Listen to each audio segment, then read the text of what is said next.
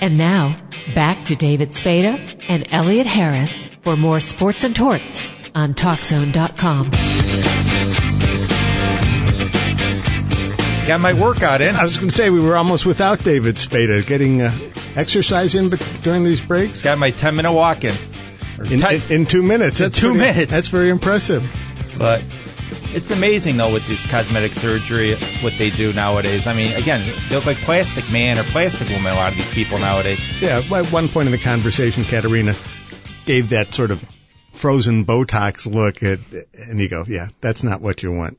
No, exactly. When she mentioned the Joker, I'm thinking of uh, Joan Esposito because she looks like the Joker now. Be nice, be nice. She was a former guest of ours. Yes, she will. If we want her again, if I better you, not say you- it. You keep talking like that, she'll never be on the show again. Exactly. But I'm looking forward to talking to our next guest, Tommy Heinsohn. I couldn't believe how many rings he's got. He's got more than Liberace. He's got more rings and fingers by far. You can put him on all his fingers and toes. But let's get right to our next guest, former Boston Celtic great and current Boston Celtic broadcaster, Tommy Heinsohn. How you doing, Tommy? How you doing? Great. I have your picture back from the mid 80s. I used to send uh, autograph requests out, and I was so excited to get your picture. I opened the envelope and ripped the side of the picture. Oh, so I got ripped in half today. Just a little corner got I ripped got off. ripped off. Holy mackerel! Not the first time. What's up? Nothing. Just waiting for the regular season to end in the NBA so we can get the, the real season started.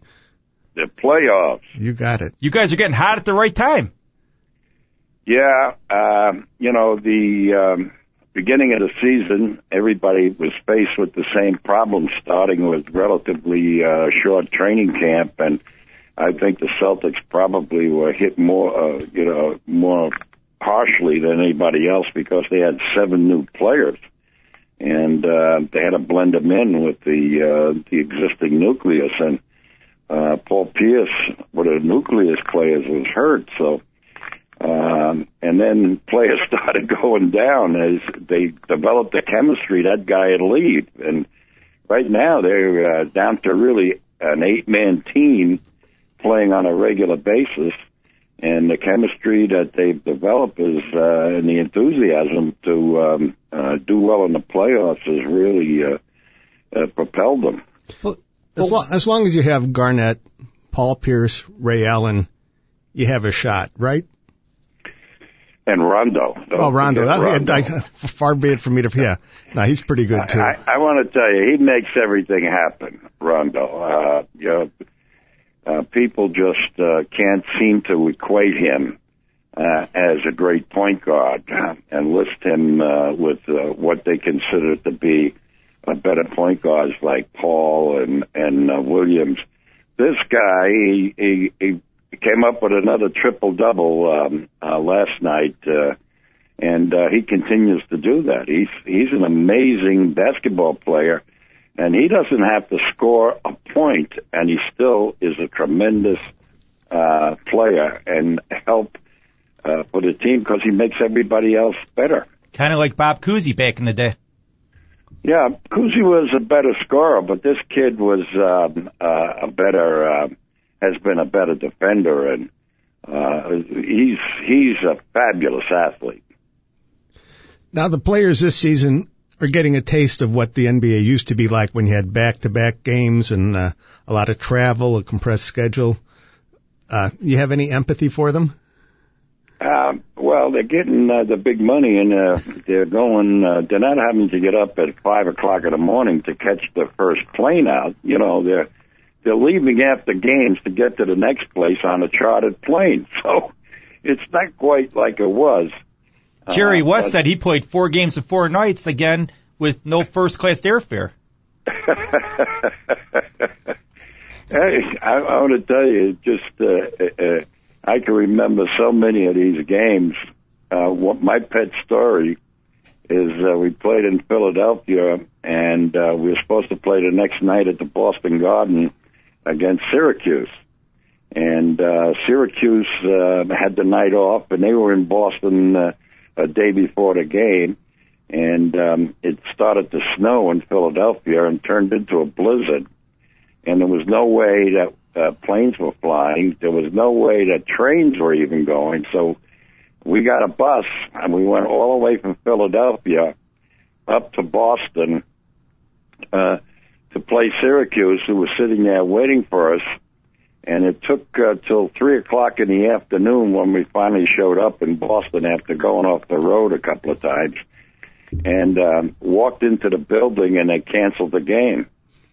And uh, why did they cancel the game? There's the two teams ready to play, but the Bull gang who laid the floor down couldn't get in from Chelsea. How many cigars did Red smoke during that uh, bus ride? Oh boy, I, I mean it was brutal, uh, and uh, the heater went out and everything else. Unbelievable trip. Now, could Red have taken Wilt Chamberlain and turned him into a bigger, better Bill Russell? Well, Sharman did it. You know, he, uh, I think the most successful career that Wilt, uh, a year that career uh, had during his career was when Bill Sharman coached him, uh, and uh, he was the anchor of that uh, Laker team with Jerry West and uh, Gail Goodrich and um, I forget all the other players, but it, they used an up-tempo style and to uh, turn Wilt from the league's leading scorer at one point averaging 50 points a game to where he led the league in assists was quite a feat. So, uh, yeah, Wilt listened. Wilt liked to learn. Uh, but a lot of people wanted him to score because, uh, he was an attraction when he scored. What do you think of the Bulls' Derrick Rose? Do you think that Rondo could stop him? Do I what? Do you think Rondo could stop Derrick Rose if they meet in the playoffs? Uh, well, Rose is a great player. I mean, he's a fabulous athlete too, and he's got uh, uh, certain attributes that you can't deny. Um, he's a terrific offensive player and a scorer himself. Uh, but I don't think he gets the other people involved like Rondo does. So it's a battle of two different styles. And Rondo has played well against them, and uh, Rose has played well against Rondo. Does anybody stop the Miami Heat other than the Miami Heat? That's a strange team. Um, they they really suffer because they don't have a distributor of the ball other than LeBron, and um, they go off one on one. And if they're not um, uh, prepared to um, to make those shots at the end of the game, either one, Wade or or um, uh, LeBron, uh, they got problems because uh, Chris Bosh, I think uh, the two Celtic wins against them, he he evaporated into the atmosphere, and um, uh, you know it wasn't really a, a factor at all. So. Uh, I you know, they did. Those two guys are great, and Bosh is good, but uh, uh, they don't have a point guard to uh, to really drive what they're trying to do. You coached for what around ten years in the NBA. Do you and you coached stars like Dave Cowens. You had uh, John Havlicek, a bunch of star players. I think the problem with Miami is they have a coach that they don't respect. I think you need someone who's tough on him, someone like a Pat Riley to get the most out of him. Well, you know, this is a different era, and um, uh, the era that I played and I coached uh, was, of course, completely different. But uh, and it was even different when I coached from when I played because uh, you started to get ex- uh, into expansion a little bit, and uh, free agency came into existence, and and so the relationships uh, changed uh, from where you could be a Prussian general to where you had to be a psychiatrist, and uh, uh, dealing with some of these guys. And and I found out, uh, Cousy and I, who were, and he was coaching at the time. Uh, uh, we were talking about bringing athletes along and players along, and and he was a strong disciplinarian and a perfectionist, and and he was upset with one of his players, you know, and. Uh, um, it, uh, we started talking about it, and I said, "Well, Coos, you know, he's only going to listen to you, the great Bob Cousy, for three months, and then his mother, his father, his girlfriend, his wife, whoever it is, his his agent are going to start saying." son, it's not you, it's Bob Cousy that's holding you back. And um, so you can't be the enemy. You got to be an ally. And uh, so you got to walk and and uh, you got to be on their team, and they have to be on your team, and you got to almost let them come up with some of their ideas. And when you got a guy like LeBron who was who owned the state of of um, Ohio there when he was in high school, um, I mean he he thinks he owns the United States as he's going to Florida. Who deals with him? He's kind of like Ozzie Guillen. yeah. Fidel Castro. Let's. now, there's rumors out there that this may be it uh, for Ray Allen, Kevin Garnett. Uh, this with the Celtics, this could be the end of that run. What do the Celtics look like moving forward? Do you think? Uh, I have no idea what their plans are. They, they, right now, they're mired in in the present, and uh, what they're trying to do is uh, is win another title. I, I I really totally appreciate the current Celtic team, the drive that they have, the competitiveness they have. Um, they remind me of the teams I played on. Uh, they they just last night's win. They played uh, three back to backs with a day off in between and uh, they just responded so well. And they two games that they lost in that um, uh, period, uh, they could have won. And um, right now they're heading out for a four-game road trip, three games in a row, a back to back to back. So they're playing four games uh, in five days.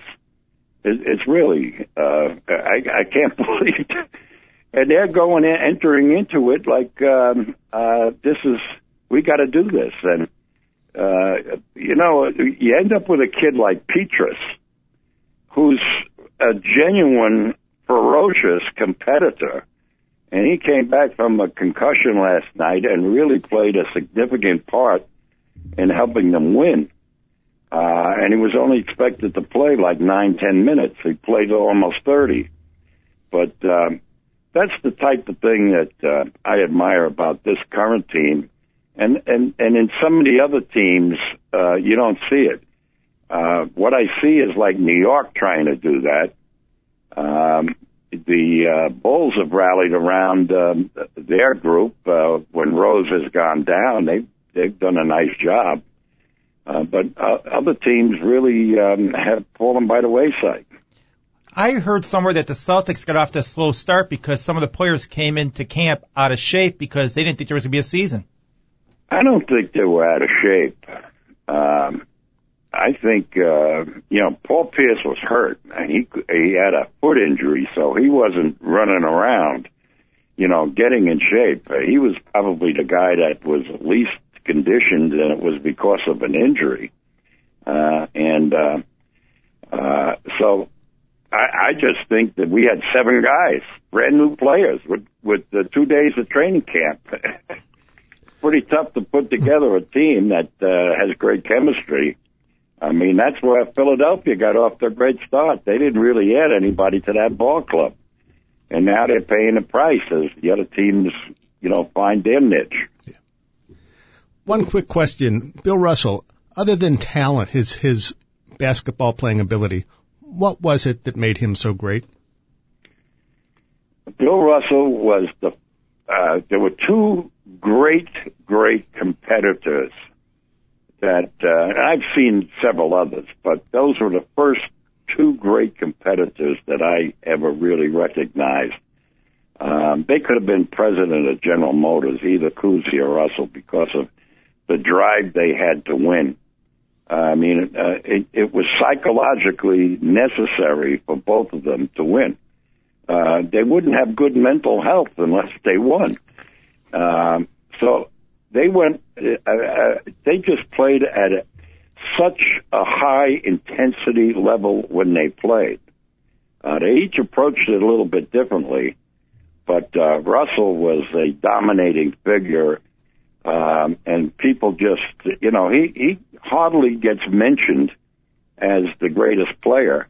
And yet, this guy won two NCAA championships, a gold medal, and 11 championships in 13 years. And one of those championships, he was out of the finals for four games. So, uh, you uh, you have to look at it and say, uh, and you could take it from the players that played with him and the players that played against him, who say he was the greatest, and uh, uh, he he was just an unbelievable competitor, and Cousy was the same way. Cousy would lock himself in rooms uh, during the playoffs and never come out and have room service delivered. And I mean, uh, that's how intense he was. I was going out to have lunch with people. He was. He's a unbelievable. Gr- he's a great guy. Talked to him a couple of weeks ago. Asked him for an interview. He says, "I don't do them anymore. I'm tired of talking. But if you tell him, talk Who's to this? Bob Cousy." I said, "Bob, Yeah. I'd love to hear from you. We've interviewed about 50 basketball Hall of Famers. You're the last one of the last ones left.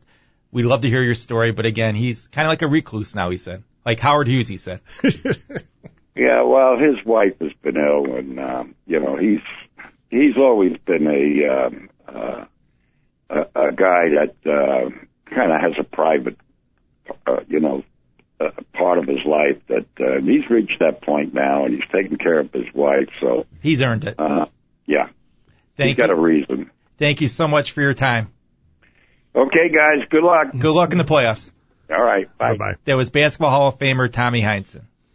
We're going to take a short break, and when we come back, we're going to have on legendary golfer and broadcaster Ken Venturi. Stay tuned.